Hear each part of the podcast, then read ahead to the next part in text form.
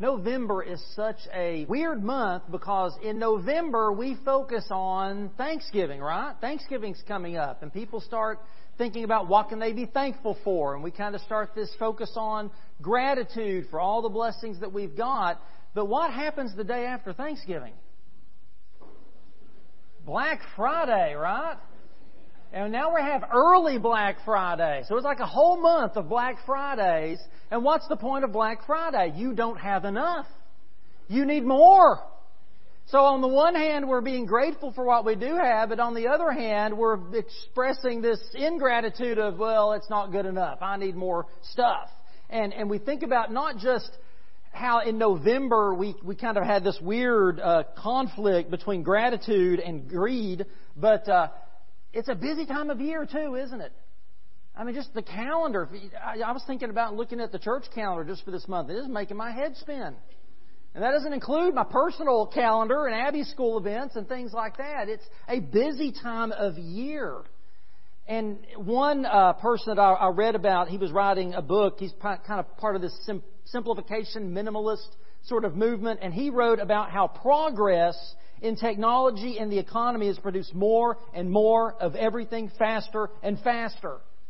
And while there are some good things that have come through that progress, like being able to travel around the world within you know hours instead of weeks or months, the ability to talk to somebody even face to face on your phone that could be on the other side of the planet, those things have also kind of left us overwhelmed. And, and, and we're worn out. Our, our reserves are depleted physically, spiritually, emotionally, financially, and we're looking for relief. And so a lot of people kind of turn to this simplicity movement, this minimalist idea. And the heart of that appeal is just the recognition that we don't really need more stuff. We don't need more stuff.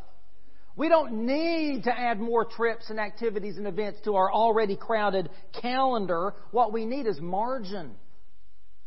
What we need is to get out of the rat race and learn to be content with what we already have. We need to recognize when we've had enough.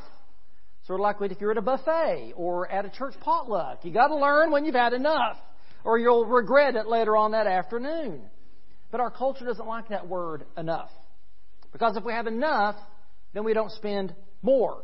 If we're content, we don't want to accumulate more things and thus stimulate the economy that's never satisfied, right? It always needs to be stimulated some more. We need God's grace to help us refocus on His kingdom and His righteousness instead of chasing after the things the pagan world does. Paul says in 2 Corinthians 12:9, the Lord is speaking to him and he says to Paul, "My grace is sufficient for you." So, you know, we sing about God's amazing grace, but it's also God's sufficient grace. It's enough. That's what that word sufficient means. God's grace is enough. It's not just enough for the next life. God's grace is enough for this life. It's not just enough to forgive us of our sins. His grace is enough to see us through the things that we face and deal with every single day. So, in this sermon series this month, Grace Enough, I want us to focus on God's unexpected gifts of grace, like grieving, gratitude, giving, and service. But before we do that, I would like us to bow our heads and close our eyes and seek the Lord's guidance during this time. Let's pray together. Father, we are thankful for this month, and we are thankful for an opportunity for us to focus our hearts on the blessings you've given us to be grateful people. I pray, God, that you would help us to stand uh, against the ways of this world, Lord. Help us to go against the grain and not get caught up in, in this culture's drive for just more and more and never being satisfied. And God, I pray your Spirit would illuminate your word for us today as we specifically think about the gift of grief. So we pray that you would open our hearts and open our minds. In Jesus' name we pray. Amen. Now, you may have never thought about grief as a gift. But doesn't Jesus say in the Beatitudes, Blessed are they that mourn, for they will be comforted? Now, that Greek word for mourn simply means to express sorrow, to lament. And the Bible is filled with examples of this, filled with examples of people grieving, lamenting. We looked a few weeks ago at how Jesus wept at the grave of his friend Lazarus, even knowing, has been said, the end of the story. Knowing he was about to raise him from the grave, he still wept. Because grief is normal, it's natural, it's necessary. Jesus said those who mourn are blessed. Why are they blessed? Because it says they will be comforted. Okay, now the Greek word for comfort there is the word parakaleo, and it means to call alongside or to come alongside. It's the idea of walking side by side with someone to encourage them and strengthen them on their journey. And Jesus later even says that He will send the Holy Spirit to us to be our comforter, our counselor, our paraclete, the one who comes alongside us as we journey with Jesus. So that's what the Greek word comfort means, to come alongside. What about the English word? Have you ever thought about that English word comfort? It's, it's made up of two words, come and fort. Come and fortify. When we comfort someone, we come to them, we come alongside them, and we fortify them. We strengthen them. And that's what God promises to do for us. He doesn't leave us alone in our grief. We're not helpless in our grief. He gives us everything we need for grieving, and He gives us the strength to go on living today. David wrote in Psalm 30:11, "You turned my lament, my mourning, my grief into dancing. You removed my sackcloth and clothed me with gladness." Now David knew what it was to be blessed by God. He was a man after God's own heart. God blessed him in so many ways. God called him, anointed him to be the king of Israel. He is eh, the beginning of the Davidic line through which Jesus came. He was the greatest king that ancient Israel ever knew.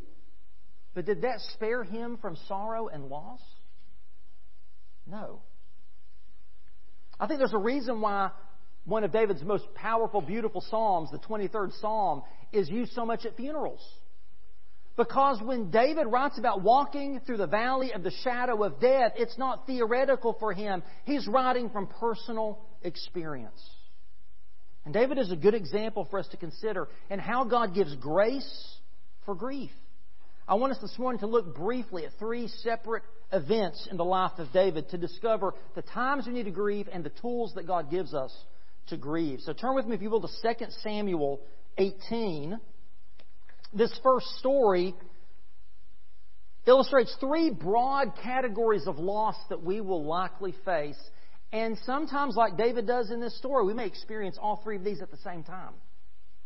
So in this story, we see that we see how to know the times to grieve. How do we know the times in which we are to grieve?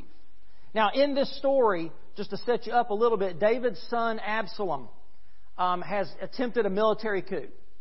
And David even has had to flee Jerusalem. He's on the run, much like he had to do in his younger days against Saul. He's out in the wilderness hiding out. Absalom uh, takes control of the palace and the city of Jerusalem, and they basically go to war. It's like a civil war.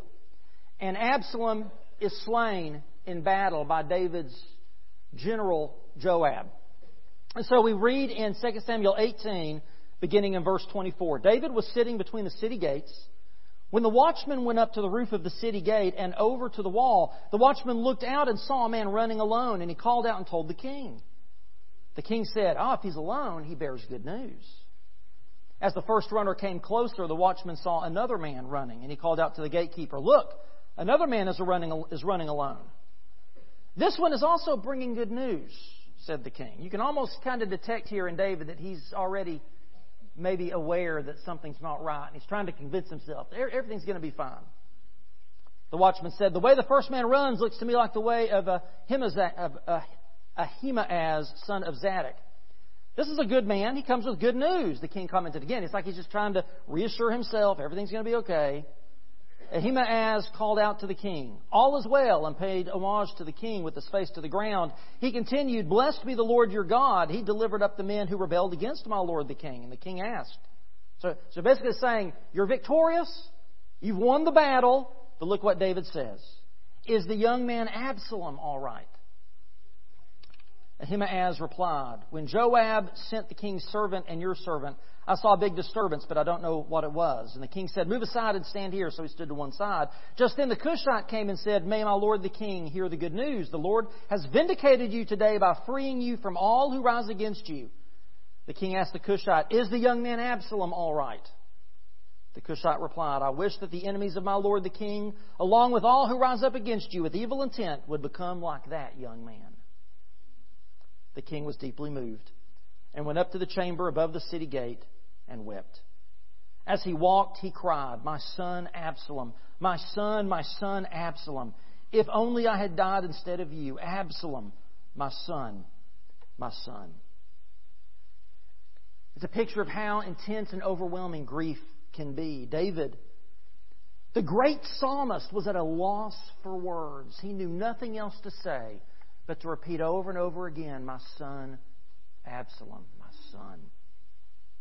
We see in this tragic story three kinds of loss to grieve. First, it's the grieving of lost relationships. We grieve when we lose relationships.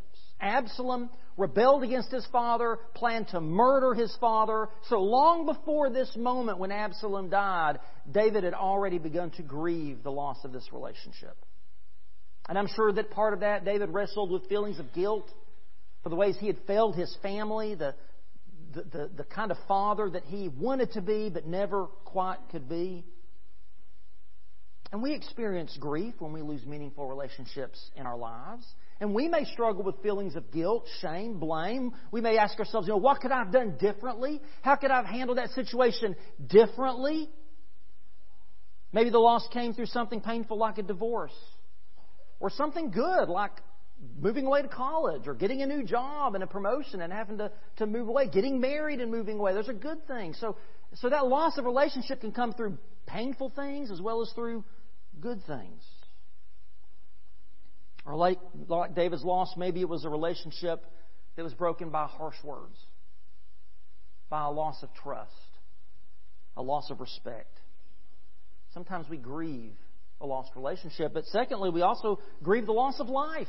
Of course, this is the most common kind of grief. When we think of grief, we think of the death of someone that we love, and I think sometimes that makes it harder for us to come to terms with these other forms of grief. But when someone we love dies, we experience a powerful deep sense of loss. I can't imagine losing a child the way David lost Absalom. David even wished that he had died instead of his son. I think even though it meant that his throne was safe and the, and the nation was safe, I think David would have preferred to have lost the kingdom if it meant he could have kept his own son. Nothing could replace Absalom. Nothing else mattered in that moment. And that's the way we feel when we grieve the loss of someone's life. And then the third time that we grieve is for the loss of opportunity. And this is, I think, the most overlooked source of grief. When Absalom died, David lost any hope for reconciliation. I said there was no more opportunity to make things right with his son. No, no, no chance to work things out, to ask for forgiveness, to repair that broken relationship. And we also experience lost opportunities in this life. Maybe you lose a job, you take a financial hit, Maybe you develop a disability. Something happens and you're no longer able to do the things you used to do, or you, you develop some kind of a health issue that limits you in some way. Maybe you don't get accepted into that school that you wanted to go to. And whenever we suffer a loss that strips away our hopes and dreams, and we realize we can't do the things that we had wanted to do or planned to do, it's a loss. And it's something that needs to be grieved. Grief is more than just a feeling that we experience. In fact, I think grief is less an emotion than it is a process, a journey. Grief isn't just something we feel, grief is something that we do. Now, of course, when we experience a loss, we do feel things. We feel pain, we feel anguish, we feel anger, we feel despair, we feel confusion, we feel emptiness. We, we associate strong emotions with grief, and rightly so. But grief is a gift of grace from God by which we can freely acknowledge our loss and our feelings and put those feelings to work to help us to look up and remember this is not the end of the story. Now, the next two accounts in David's life teach us how to grieve. We looked at when to grieve, the times for grief, but now let's look at some stories that show us the tools that God gives us for how to deal with our grief. Look at 2 Samuel chapter 1. 2 Samuel picks up where 1 Samuel leaves off. At the end of 1 Samuel, Saul and his son Jonathan, David's best friend, die in battle. And David is now going to be the king. So, in, a way, that's it's kind of good for David. It's good news. This is in your favor, David, just like the defeat with Absalom. But David's response isn't one of celebration, it's one of grief. So look at 1 Samuel chapter 1, beginning in verse 11. David took hold of his clothes. As soon as he hears the word that Saul and Jonathan are dead, David took hold of his clothes and tore them. And all the men with him did the same. They mourned, wept, and fasted until the evening for those who died by the sword. For Saul, his son Jonathan, the Lord's people, and the house of Israel. The first tool in dealing with grief we see here is we need to embrace the season of grief. And we've talked about those seasons loss of opportunity, relationship, loss of life. We embrace the season of grief because, again, grief is natural, it's necessary, it's a normal response to any loss in our lives. It's nothing to be afraid of, nothing to be ashamed of. David embraced his sorrow in front of his troops publicly. He didn't try to hide it. He didn't try to fake being some stoic, strong, and silent hero type. No, he fully expressed his emotions in front of his men. Now, I understand the impulse for a parent or a spouse to try to hold it together for the family in times of grief, but be careful you don't bottle up your grief and let it turn to poison in your heart. Embrace the season of grief. And then, secondly, express the soul in grief. Once you embrace that season, you acknowledge your loss, that this is going to be a time of grief for you, express your soul in grief. Look on at verse uh, 17 and 18. David sang the following lament for Saul and his son Jonathan, and he ordered that the Judites be taught the song of the bow. It is written in the book of Jashar, and then it gives us this song. So David writes this lament to express his grief, and he teaches it to his men for them to sing as well to express their grief. Listen, grief is work that each of us must do on our own, but grief is also a work that we should do in community. No one can grieve for you. No one can do that work of grief for you, but other people can grieve with you. And we need that. We need people to grieve with us. We need to look for opportunities to grieve together. That's part of the value of a funeral and, and a visitation and, and a meal together. It, it lets you know that you're not alone in your grief. You're surrounded by people who feel what you feel, who are sharing in this loss with you, who can come alongside you and help you express your sorrow and share your stories and laugh and cry in community. Shared grief brings comfort and it opens us to God, to His presence that brings peace. Because others are coming alongside to fortify us, to strengthen us by their presence. And in addition to sharing our grief with others, expressing our grief with others, as David does here, we need to express our grief with God. And we do that through lament. We do that through prayer. Jesus wept. Job wept. David wept. Jeremiah wept. They wept openly with their friends and family. Their lament is a matter of public record. We have it written down in the Bible. The word, the biblical word for this weeping and mourning is lament. At least one third, and some people say closer to one half, of all of the Psalms are Psalms of lament. Jeremiah, his laments are put together in a book in our Bible called the Book of Lamentations. It's a book of laments. And I think the reason that we're blessed when we mourn, when we lament, is because we're not really able to receive comfort from others if we don't at first acknowledge that we've lost something, right? You can't get better if you don't acknowledge to yourself and your doctor that you're sick. And we can't experience God's help and healing in our grief unless we acknowledge it that we've experienced this loss. In his book, A Sacred Sorrow, Michael Card encourages us to recover the, what he calls the lost language of lament. He points out how lament really began in the garden when paradise was lost and humanity was cut off from God's presence. I mean, if you think about it, in the Garden of Eden, Adam and Eve experienced all three kinds of loss loss of relationship with each other and with God Loss of opportunity, right? They were, uh, they were excluded from the tree of life and cast out of the garden. Loss of life. At that moment, death began to reign in our mortal bodies. And because of the continued effects of sin, we suffer those same losses today. I think that's why Paul writes in Romans 8:22 that the whole creation has been groaning as in the pains of childbirth right up to the present time. And he's saying that all of creation is groaning and lamenting and crying. Maybe this is one reason why babies cry the first thing when they're born. Because we come into a world that's broken. A world we were never created to inhabit. Card writes that we were all born into a world that we were not really made to inhabit. We were made to inhabit a perfect world, not a broken, sin sick world. He says, We were created for God, made to flourish in the comfort of the presence of our Father within the warm context of His undeniable love. But in this fallen world, he says, we're cut off from both because of our sin. And we've been crying and lamenting ever since. I think it's unfortunate when we teach children and when we were taught as children to stop crying.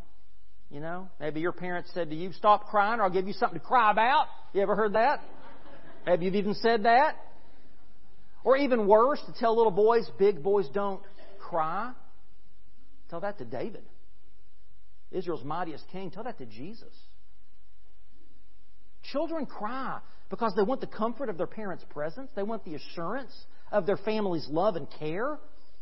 But sadly, we teach children to deny their sorrow, to silence their lament, is it any wonder we grow up to be so depressed and anxious and, and neurotic? We have all these nervous breakdowns and have to be medicated. I think it's because when we refuse to express our grief and sorrow, we actually rob ourselves of our true identity before God. What I mean by that is without lament, we can blind ourselves to our deep need for a Savior. Lament reminds us that our world is broken and fallen. Our lament reminds us that we need someone greater than ourselves to come alongside us and help us. We need to rediscover the lost biblical language of lament. And it can be creative. You can be creative in your sorrow. I've known people that have written their laments down as a letter to their loved one who's gone. Or maybe you sing a sad song to God. Or maybe for you it's, it's arts and crafts or gardening or cooking or sewing or some way, whatever works for you that can help you express that grief. Get it out. Talk to someone. Tell stories. Laugh and cry with people about the person that you've lost. Look at verses 23 and 26 of this chapter. The end of this song that David teaches his men to sing. Saul and Jonathan, loved and delightful, they were not parted in life or in death. They were swifter than eagles, stronger than lions.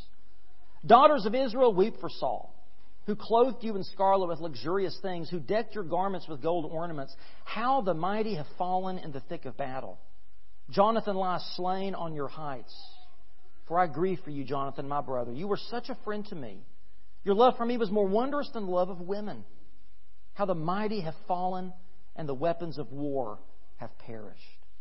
Notice how David in this song honored and remembered Saul and Jonathan. Maybe you can do the same thing. Maybe you can do something with your family, create a new tradition around the holidays to remember and honor the loved one that you've lost. Maybe you can give to the church in their name, start a ministry in their name that you know was something that was important to them. These are all ways that we can express our grief and sorrow. Let's look at one more story as we continue to think about expressing our grief, but also as we move towards the final point. Look at 2 Samuel chapter 12.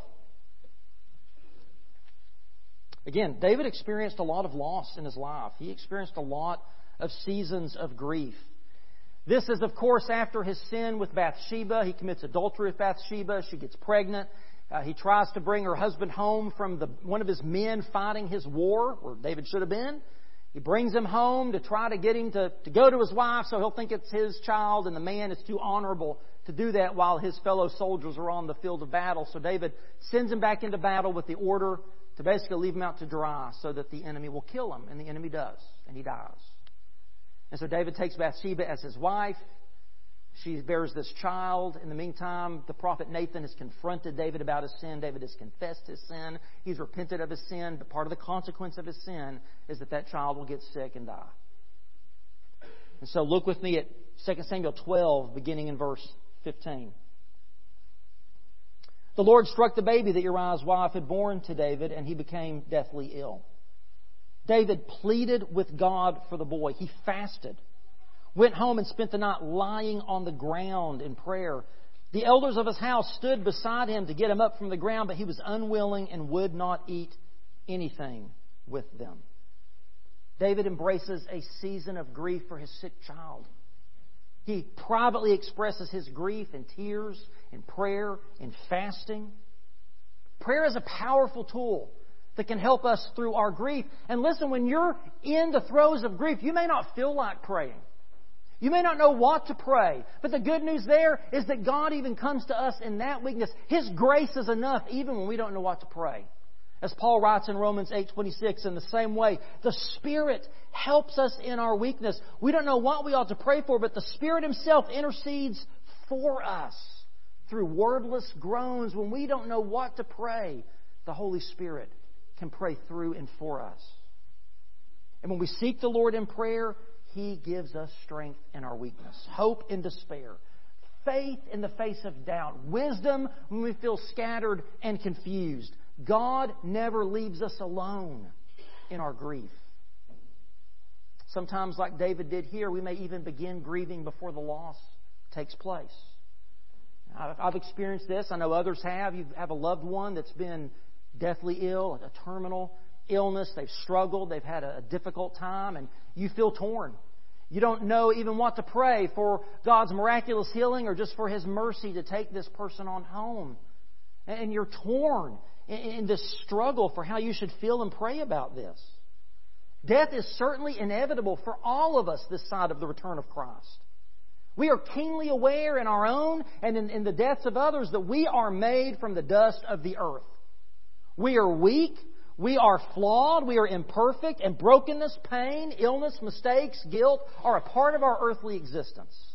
And eventually death comes to these earthly bodies. But listen, we are more than just the dust of the earth. We are also the breath of heaven. God breathed His breath into us to make us living beings. And so every human being, yes, we are flawed and broken, and death is our destiny this side of the return of Christ. But heaven is our hope. Eternity is in our hearts. I think that's why we lament death and separation and grief and we try to stave those off as long as we can because we know that's not the way we were made to be. That's not a part of God's original plan. And I think it's, it's right to pray against all odds for God to heal somebody and save their life. I have no problem with that. Because we know that God does hear our prayers, and at times He even answers them the way that we hope. But we also know that sometimes He hears our prayers and He doesn't answer them the way that we hope. And it's at those times we need to follow David's example.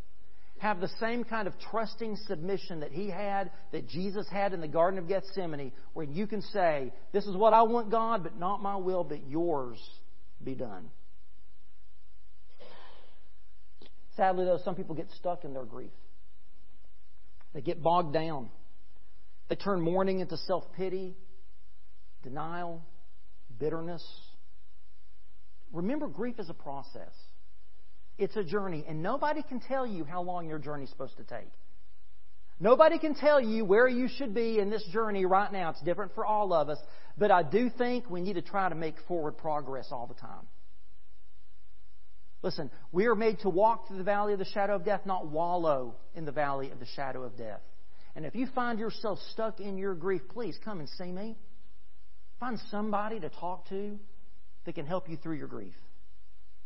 Paul writes in 1 Corinthians 15, he says, For since death came through a man, the resurrection of the dead comes also through a man. For as in Adam all die, so in Christ all will be made alive. Christ must reign until he has put all his enemies under his feet, and the last enemy to be destroyed is death. Death is our enemy. It's the result of sin. It was never part of God's original intent for his creation. And in the crucifixion and resurrection, Jesus defeated death. He took death head on and he won. But for us, here and now, death still feels like an enemy, doesn't it? Because even just temporarily, it separates us from those we love. Here and now, we still feel the sting of death. But there's coming a day when we won't anymore. There's coming a day, as Ben said, every tear will be wiped from our eyes, and there'll be no more death, no more sorrow, no more grief, no more parting. Paul writes in 1 Thessalonians 4, We do not want you to be uninformed, brothers and sisters, concerning those who are asleep, meaning in death, so that you will not grieve like the rest who have no hope. For if we believe that Jesus died and rose again in the same way through Jesus, we believe that God will bring with him those who have fallen asleep. Yes, we grieve. And grief is work. Grief is not easy, but we grieve with hope. Because in Christ, all the goodbyes lose their finality. In Christ, pain and joy, worry and freedom, longing and gaining are no longer opposites through the crucifixion and resurrection. They somehow come together to create a deeper reality for us that we call hope. Hope is our reality. Even when we lose what is dearest to us, God comes alongside of us to walk with us through our grief to strengthen us, to fortify us. He comes to us as our closest companion. You know, in the Mosaic Law, God allowed the people of Israel to grieve in the ways that were customary to the cultures around them. They could weep. They could tear their clothes, as we saw David do. They could put on sackcloth and ashes on their head, and they could fast. But there was one custom of grieving among the pagan nations around them that God forbade. One. Do you know what it was? Self mutilation. People would cut themselves in their grief. And God specifically forbids that. Why? Because it leaves a scar. And He wants us to remember that because of Him, death is not permanent. It doesn't need to leave a scar. God doesn't want us to be scarred by our losses. We grieve not like pagans who have no hope. We grieve in hope. We grieve with grace. The Psalms of Lament in the Bible all begin with a plea born from pain, but they always end with a praise born from peace. Because lament is filled with grace, grace enough to grieve and comfort one another. Look at verses 18 through 20 here in 2 Samuel 12. On the seventh day, the baby died. But David's servants were afraid to tell him the baby was dead. They said, Look, while the baby was alive, we spoke to him and he wouldn't listen to us. So how can we tell him the baby is dead? He may do something desperate. I mean, they're afraid he's going to hurt himself. When David saw that his servants were whispering to each other, he guessed that the baby was dead. So he asked his servants, Is the baby dead? He is dead, they replied. Then David got up from the ground. He washed anointed himself, changed his clothes, went to the Lord's house, and worshiped. Then he went home and requested something to eat. So they served him food, and he ate. After David grieved his loss and accepted that God had not intervened as he had hoped, he got up, he washed, he changed clothes, he ate, he worshiped. Now, whenever someone in the Bible washes and changes their clothes, it signifies a new beginning. David was, was beginning something new. It's like baptism. Baptism is a symbol of new beginning, that the old is gone, the new has come. And because the Lord's mercies are new every morning, we can find a new, a new beginning every day, no matter what we've suffered, no matter what we've done.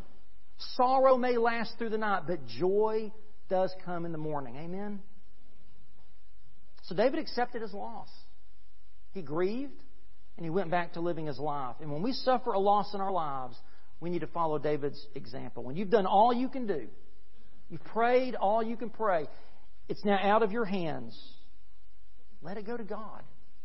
And let Him turn you loose from carrying that burden. And that brings us to the final tool in grief. We embrace the season of grief. We express our soul in grief to others, to God, and finally we encourage others in their grief. Look at verse 24 says David then comforted his wife Bathsheba. He went to her, slept with her. She gave birth to a son and named him Solomon. The Lord loved him. Notice David didn't go to Bathsheba right away and try to comfort her. He first needed to embrace his own season of grief. He first needed to express his own soul in grief. He needed to grieve in his own way, to come to terms with his loss in his own time. And after that, and after he was able to take up life once more, then David knew he was in a place where he could go and comfort his wife. There are times when we need others to come alongside us and comfort us in our grief. And there, then there are times that we can come alongside others in theirs. Paul tells us that God is the Father of compassion, the God of all comfort, who comforts us in all our troubles so that we can comfort those in any trouble with the comfort we ourselves have received from God. You may be in a place right now in your grief where you're able to come alongside others and encourage them. And if that's the case, please do so. There are people that desperately need you to come alongside and fortify them. You have so much to offer, so much to gain. It can be such a blessing to you if you can become a channel of God's comfort to other people. You can be the one through whom God's grace can flow, grace enough to help someone else in their grief. I want to invite you for just a moment to bow your head and close your eyes. I want to guide us through just a brief time of prayer. And it doesn't matter how long it's been since your loss, whatever that loss may be, loss of relationship, opportunity, the loss of a loved one. Let God soften your heart. Maybe you've been bottling up your grief. But also don't think that you just have to kind of get over it and move on. May God forgive us when we perpetuate that false notion that there comes a time you just need to get over it and move on. You will always carry in your heart the sorrow of the loss you've experienced. But our hope is in knowing that we can place our hearts and our hands in the God of all comfort. So I want to ask you right now to be open to the Spirit's leading. And, and maybe the decision you need to make today is to comfort other people. Listen, you're not called to comfort everybody. That's God's job. But maybe God is calling you specifically to come alongside someone in their journey of grief. Let's pray. Father, you are the God of all comfort, and we all stand in need of you. Gently break down the walls of pride and self reliance that often cover up hearts that are full of unexpressed lament. Merciful God, we know from your word that death and suffering are not a part of how your beautiful creation was supposed to work. They are intruders from the enemy. We know that we are pilgrims in a world filled with dark valleys that we must walk through. And so we humbly ask that you remember us in your mercy Nourish our souls with patience. Comfort us with your goodness. Lift your countenance upon us and give us peace. And we ask this through the name of Jesus Christ, our living Lord. And all God's people said, Amen. Maybe this morning God is speaking to your heart. Maybe not about a specific grief in your life, but I want to tell you there's a loss in all of our lives that we need to grieve. And that is a loss of a relationship with God because of our sin. Paul said that, Jesus, that death came through a man, sin and death came through a man, through Adam, but life, grace and forgiveness come through a man, and that is Jesus Christ. If you've never given your life to Jesus Christ, if you don't know that you know that on the other side of your death you'll stand before God's presence in heaven, accepted because of what Jesus did for you on the cross, I invite you to come this morning and know that be certain about where your eternal destiny will lie. Maybe God has spoken to you in another way this morning. Maybe you've been inspired by these girls' baptism that you need to do the same thing. You need to profess your saving faith in Jesus by going through the waters of baptism. Maybe God is calling you and your family to join this church. Whatever He's saying to you, let's stand together. Our instrumentalists are going to come. And as they do, I want us to respond as the Holy Spirit of God leads us.